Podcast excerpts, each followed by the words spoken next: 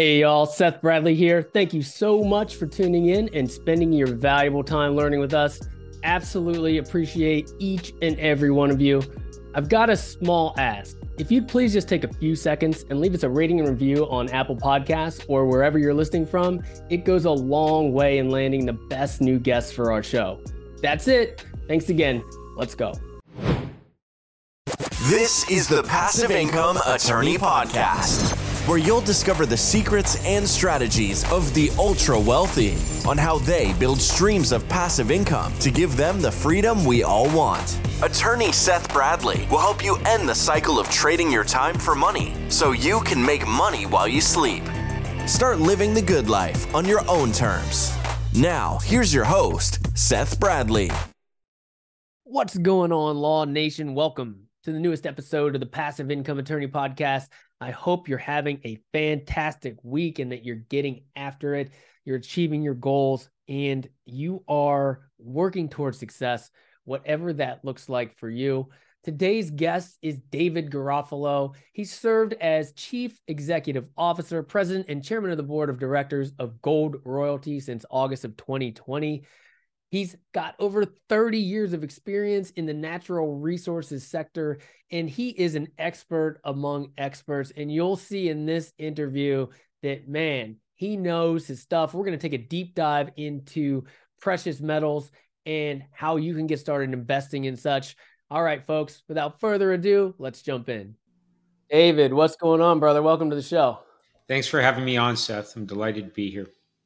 Absolutely, man. Absolutely. We're going to get into a lot of interesting things today. But first, let's jump into a little bit about your story, your background. Take it back as far as you'd like. Well, I'm a mining guy. Uh, I've been in the mining business for close to 35 years, developing and operating mines, both in the precious metal universe, but also base metals. Uh, I've run uh, some of the largest base and precious metal companies in the world. Uh, most recently, Goldcorp, which I merged with Newmont back in 2019 to create the world's biggest gold company by market cap and production, a $32 billion merger. And since then, I founded Gold Royalty Corp, which I listed on the NYSE back in March of 2021. And Gold Royalty Corp owns royalties on 216 mines and mine projects across the Americas and continues to grow that portfolio, diversify it, and has the highest growth rate in revenue in the royalty sector in the world.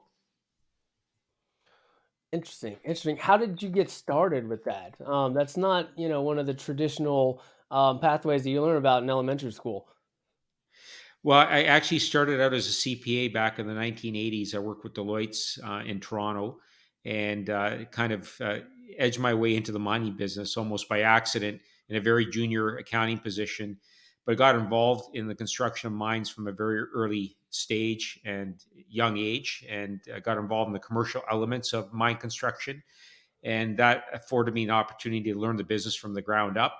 Um, and then I worked my way up the organization and worked with four uh, mining companies in my career over 30 years, uh, and having run both a base and precious metal company over the last decade or so.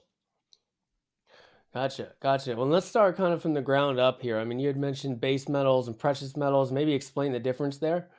Sure. Precious metals traditionally include gold and silver, um, and gold is really more of a currency than it is a commodity.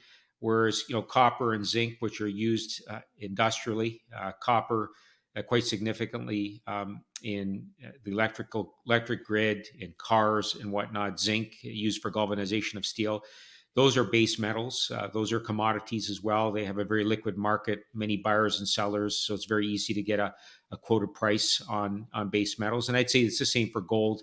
It's a very deep market, quite liquid, with a significant number of buyers and sellers, so quite easy to get a quoted price for gold. Uh, so I've been traditionally in, in more liquid commodities, uh, but uh, having built mines that actually produce both metals, uh, many deposits actually are polymetallic in nature and contain all of those metals.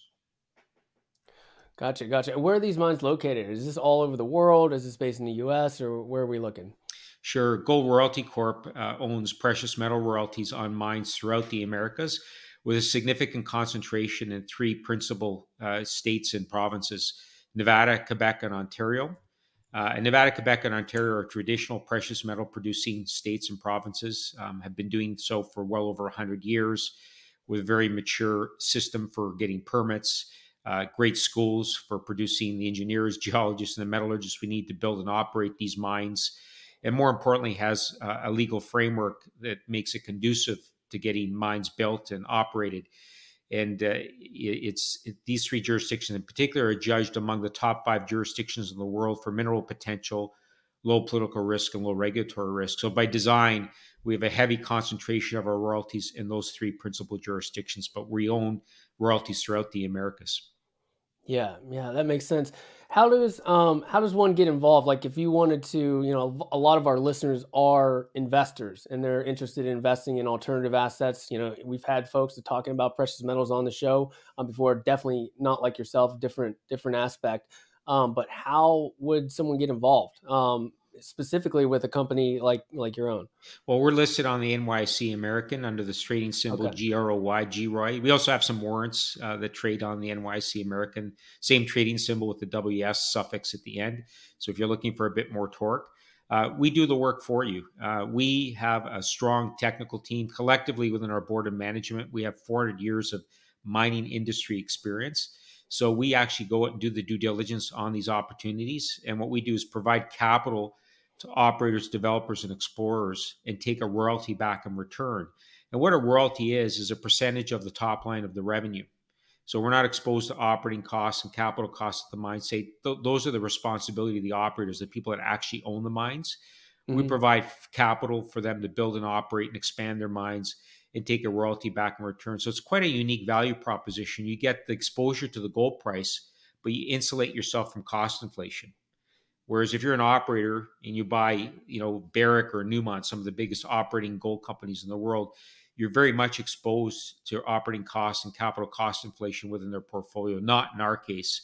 In fact, we have royalties on some of Barrick's and Newmont's mines uh, in the world, and we get exposure to some of their best operations without being, exposed to the inflation that they're vulnerable to, uh, particularly in this point in the inflation cycle.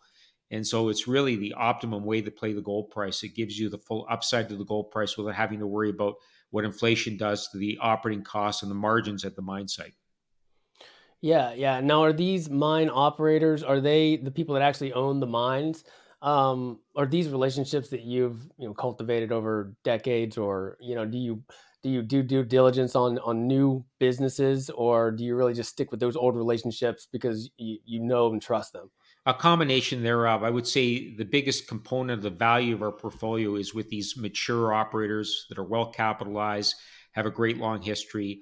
And I mentioned that we have 400 years of industry experience collectively within our board of management, which gives us two key advantages. One is it gives us a clear eyed view of the underlying risk of what we're investing in because we've been operators and developers as well. We understand the risks inherent in what they're doing, so we can appropriately price it when we're putting capital to work with them. But also, what it gives us is uh, unparalleled and and unmitigated access to virtually anybody in the mining business uh, because many of us have run senior mining companies. We have those relationships.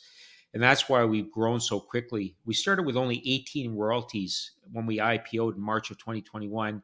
Today we have 216 royalties. So we've undergone a, a rapid transformation, rapid growth and I would attribute that almost entirely to the relationships that our board of management bring to the table, given the collective experience they have within the industry. Yeah. Yeah, that's that's awesome. I mean, you can't, you know, in you know my business, which is real estate, it's it's all about the sponsors and the people that are running the show, who's operating, um, and how you're able to evaluate that and, and and assign some sort of you know a risk assessment to that. You've got to be able to look at the track record the experience and then make a good decision on your investment. Um, and it sounds like that's what you guys have done because you've you've had these relationships for so long. You know these folks. And even if there are some newer businesses that you are doing some due diligence on you've done it so many times that you can kind of see through you know any kind of smoke and mirrors that they might put up yeah, precisely. And and if you think about it, mining is a real estate business as well. We happen to own real estate where there's metals in the ground and we're extracting those metals for profit. At least the operators are. And what we're doing is providing a source of capital for those operators that otherwise might not be able to access in the general equity markets or from debt providers or whatnot. We're an alternative source of capital. Yeah.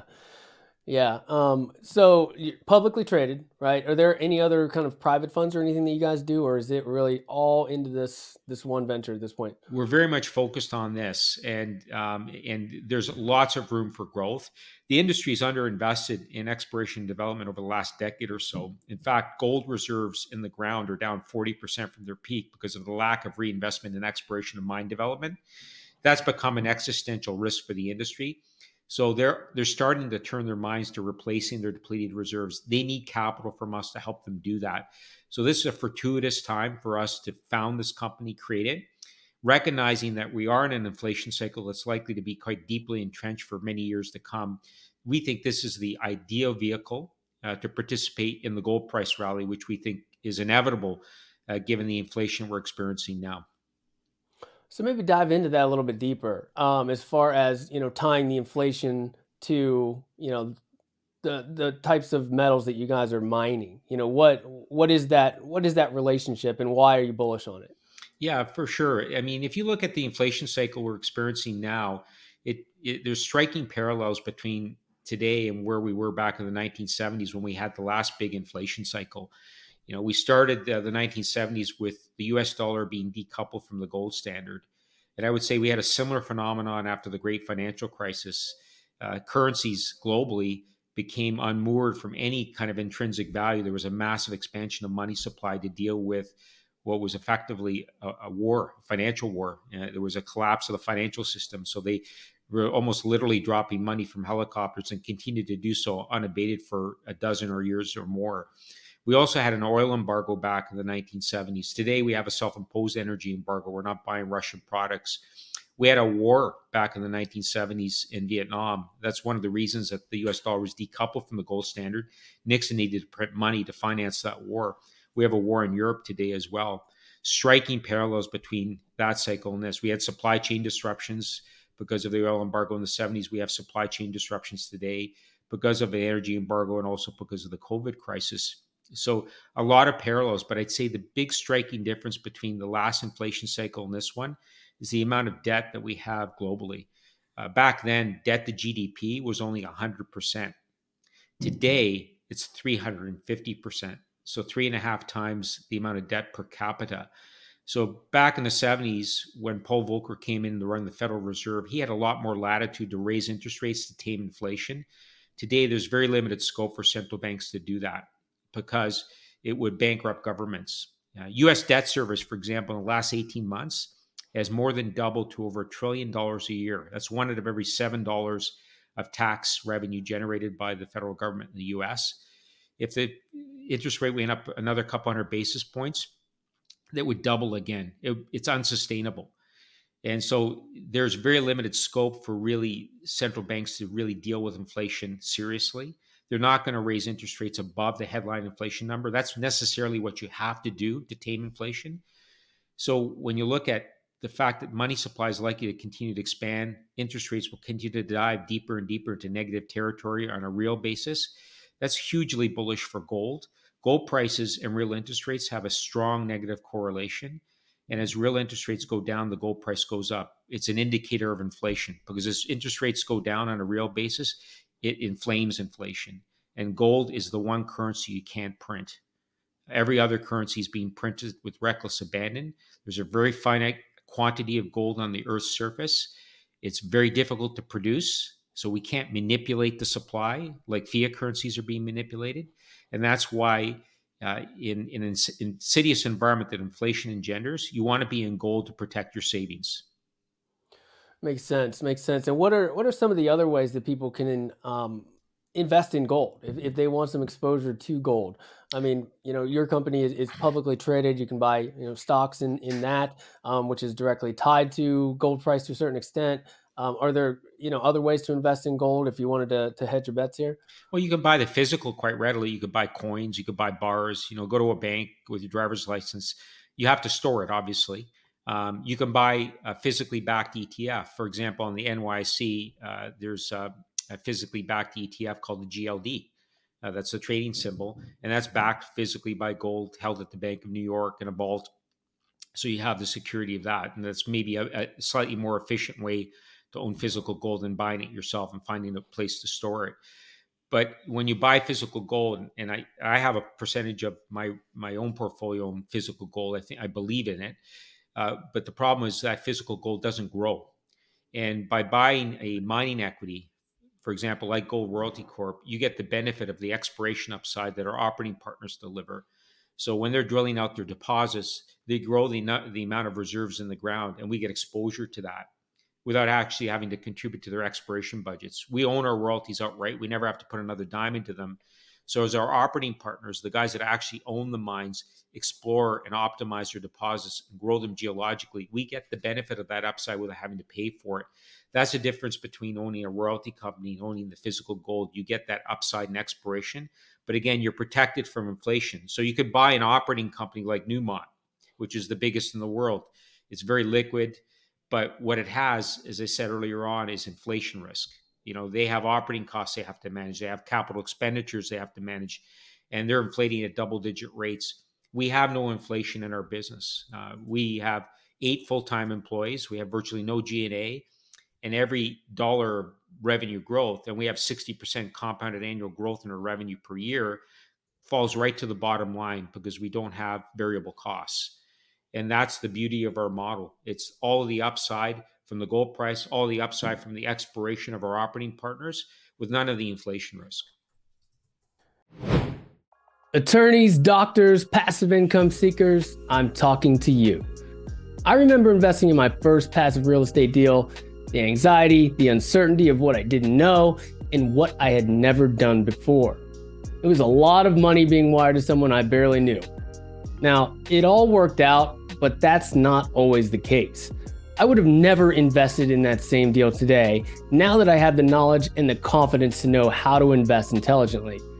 And now, with a combination of uncertainty and a flood of newbie sponsors in the market, how do you find the true experts that will perform and make your investment successful? For those of you out there looking to learn how to invest passively in syndications, we've been behind the scenes working on something very special. You don't have time to go through a six month course or to try to make a program designed for deal sponsors work for you. You want to be a passive investor. Focus on your career and your family, but add cash flowing, appreciating commercial real estate investments to your portfolio so you can practice when you want to and not because you have to. We've built a powerful passive investor program designed to teach you everything you need to know, but nothing that you don't. It's a four week program, but if you really want to make moves, it can be completed in just a few days with ongoing support as you make your investment decisions. Passive Income Pro is enrolling now with a very limited number of seats for each cohort, so you can get the hands on attention that you need. Go to passiveincomepro.io to learn more. Yeah, there's you kind of identified a dichotomy there, right? Like people think of even if you're investing in physical gold, I think people think of that as investing, but it's more of kind of a it, it's a storage of value, right? I mean, it's almost like okay, well if I'm if I'm I'm not really investing because I'm just I'm buying something. I mean, you can it's almost like saving, right? Like you can put ten thousand um, dollars in a savings account and the value of that ten thousand dollars actually goes up and down with inflation. Um, similar to you know physical gold, as opposed to investing in a company um, that spits off dividends and it still has exposure to um, you know the physical gold price is actually more more akin to an investment. Yeah, yeah. So it's there to protect your capital, um, and if you have a view on the commodity, as I articulated a little earlier on, um, you'll benefit from the upside that comes from that. It's a very cyclical business, and what drives the gold price uh, upwards, uh, what drives the positive cycle in gold, is declining real interest rates. Real interest rates are it's just simple arithmetic. It's the nominal rate uh, of interest less inflation. And if you think inflation is going to exceed interest rates, they're going to dive deeper into negative territory. It basically removes the operating, uh, uh sorry, sorry, excuse me, the opportunity cost of owning gold. Gold is a monetary instrument that yields zero, but treasuries these days are yielding negative on a real basis because the inflation rate exceeds uh, the nominal rate of interest. Right, right. Um, I think people might be thinking, you know, what what are the risks here? Um, you know, the first thing that comes to to my mind are, especially nowadays, the way that everything is nowadays. You know, everything's out there, and and people are you know, largely concerned about environment. When they hear mining, I'm from West Virginia, so we're used to mining coal. We don't even do it anymore. People don't realize that you can't even do it anymore. It's the the emissions are so bad. I won't say it's so bad, but it's it's past a point of acceptance that you know we, we can't even do it anymore. So you know, tons of people are out of jobs in West Virginia. Um, similarly, when you think of mining, you think of bad for the environment. How how are you kind of dealing with that and, and kind of you know that that voice that's out there? Well, one of the mines that I built when I was running Goldcorp uh, was the first zero emission mine ever. Um, it was an all electric underground mine, electric equipment. Um, and so we drove emissions down to zero. We've dro- driven down our water consumption uh, down significantly as well. So the carbon footprint and the water footprint of, of new operations has declined dramatically. Uh, mine operators, particularly the larger capital capitalized ones, are very, very responsible operators. Uh, coal, you know, its end use is a very significant source of carbon emission. That's certainly not the co- case with gold or copper. Right. Um, in, in the case of copper, for example, it's used in electric vehicles. Uh, electric vehicles have three times the amount of copper that a, a, traditional internal combustion engine do. So we need metals in order to decarbonize our economy, particularly copper, um, lithium, and so on. And I would say gold uh, while it doesn't have the industrial utility that car- copper does, is very, very important because a means of trading currency is extremely important to society. And that's what gold provides. Yeah. Gotcha. So, do you see any governmental risk as far as even in the U.S. or you know Canada? You had mentioned uh, Canada as well. Um, are you seeing any sort of governmental risks there? No, you know, I would say that in the jurisdictions that we own, the vast majority of our royalties by value and number uh, these are jurisdictions that are used to having mining. Uh, they're fundamental to their economies. And that's why the uh, legal framework, the permitting framework is so rational, predictable. And that's why we like to be in those jurisdictions. So we have that kind of predictability in our revenue and our returns that may be absent in the developing economy where they don't have the legal framework or the permitting framework required to get new mine operations up and running. Yeah, yeah. And there's probably some, you know, specific state governments that don't love it, right? Like I don't know, but I would guess California. I live in California now. we don't we don't like anything like that. So you st- stay away from places like that. I I, I assume. Yeah, look, I, I, would say that there's a bit of a dichotomy there in that you know California is driving some of the most stringent um, decarbonization standards, you know, with electrical uh, vehicle fleets and like. But they also have to understand in order to do that, they need copious amounts of metal. There's clearly a dichotomy between what many states are hoping to achieve in terms of decarbonization objectives. You know, California set some of the most stringent objectives for decarbonizing and electrifying their vehicle fleets. But what they have to realize is they need the supply chain to do that. They need metals. They need the mining sector to be robust and provide the metals necessary. Um, I think, as I mentioned earlier on, the average electric vehicle uses three times the amount of copper that an internal combustion engine uses. That's about five or 600 pounds of copper per vehicle because of the electric, electrical uh, grid within those electric vehicles. It's a lot of copper consumption. So we need a, a mining industry to be robust. We need new mines to be developed. I, it's hard for me to imagine where all of this additional copper is going to come from to decarbonize uh, the world's uh, the world's vehicle fleets and to electrify our economies to the extent required to really drive down our carbon emissions. There just isn't enough development and exploration being done. And in fact, from discovery to first production in any mine, whether it's precious metal or base metal, typically is 15 to 20 years. It's a very long lead time. It's very capital intensive, very high barriers of entry uh, into the industry. So you can't, it's hard to imagine where all of this copper uh, and really metal supply generally is going to come from to decarbonize uh, the global economy. We need mining to be successful in order to do that. Right, right. There's a there's a push shove, right? And you know, just look I mean all over the world, but just looking at California, I think they're expecting other states to to you know deal with the mining and deal with with those and then they're going to benefit from it. I think that's what they're trying to do. I don't know if it's going to work out for them or not. Yeah, I mean, for, fortunately for them, uh, the mining practices globally, particularly among the largest cap companies in the world, is you know second to none. It's never been better in terms of decarbonizing the footprint um, at the mine site and also electrifying fleets and r- drawing down water consumption. So mining operators, particularly larger cap ones, the ones that have the financial wherewithal and technical capacity to do so, are really doing an exceptional job of reducing the footprint, environmental footprint of mines. Makes sense. Makes sense. So just looking at it, you know, I'm, I'm looking at it from a listener and investor perspective. You know, I guess maybe just dive in a little bit more as far as where you see it long term. Why is why is gold? I know we talked about a little bit, but you know, more so, why is gold, you know, a, a worthwhile and a investment for you know, savvy investors? I mean, with with all the things that are going on um, in the short term and also in in the long term. I know we're talking about you know inflation and all that because that's that's the hot topic right now but let's say 5 10 15 years from now why is gold still going to be still going to be there? Why is it still going to be significant?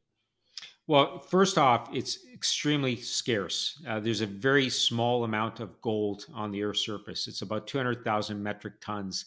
And to give you a visual of what that looks like it's basically one olympic sized swimming pool. It's it's tiny. That's all the gold that's been mined since the beginning of time and it's sitting in central bank wow. vaults, it's sitting around people's fingers and wrists and, and necks and whatnot.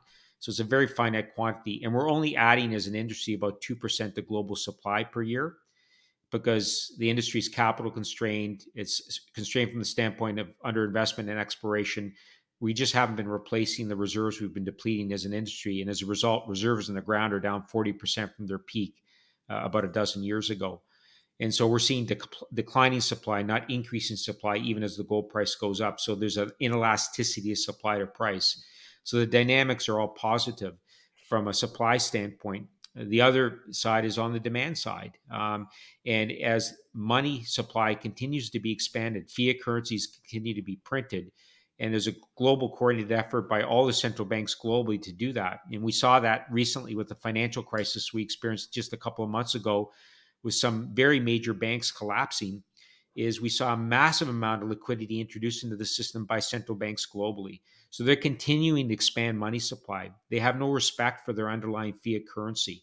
They will print it when they need to, and they'll provide it in whatever supply they need to in order to stave off risk and financial ruin and a run on banks what that tells you is they really have no respect for the intrinsic value of their currency because it can be printed with reckless abandon. That's not the case for gold, and that's why gold has been the ultimate currency for 4,000 years. Is it can't be manipulated, it can't be printed, you can't introduce new supply into the system, given how difficult it is to, to build new mines, to get the social license, to get the permits, to get the capital. There is just isn't going to be a supply side response to even uh, an escalating gold price. That's why we're saying that gold is likely to, to exceed $3,000 an ounce in this cycle.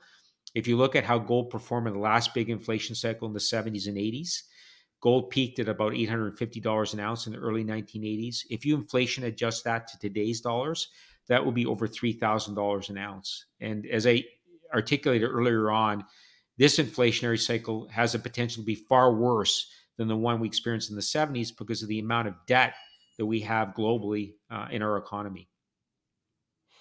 Yeah, that makes sense. And David, just to make this clear, gold is not like diamonds where somebody's just sitting on all these diamonds and controlling the supply side, right? David, you're not you're not sitting on uh, you know thousands and thousands and thousands of pounds of gold and, and letting people, you know, only letting a little bit out of, at a, at a time. no, the biggest the biggest consumers are gold are individuals on the jewelry side, and there's social yeah. and cultural reasons for doing that. For example, in India and China, and then central banks, and the central banks do it because what they're trying to do is protect back their paper currencies with as much physical as possible.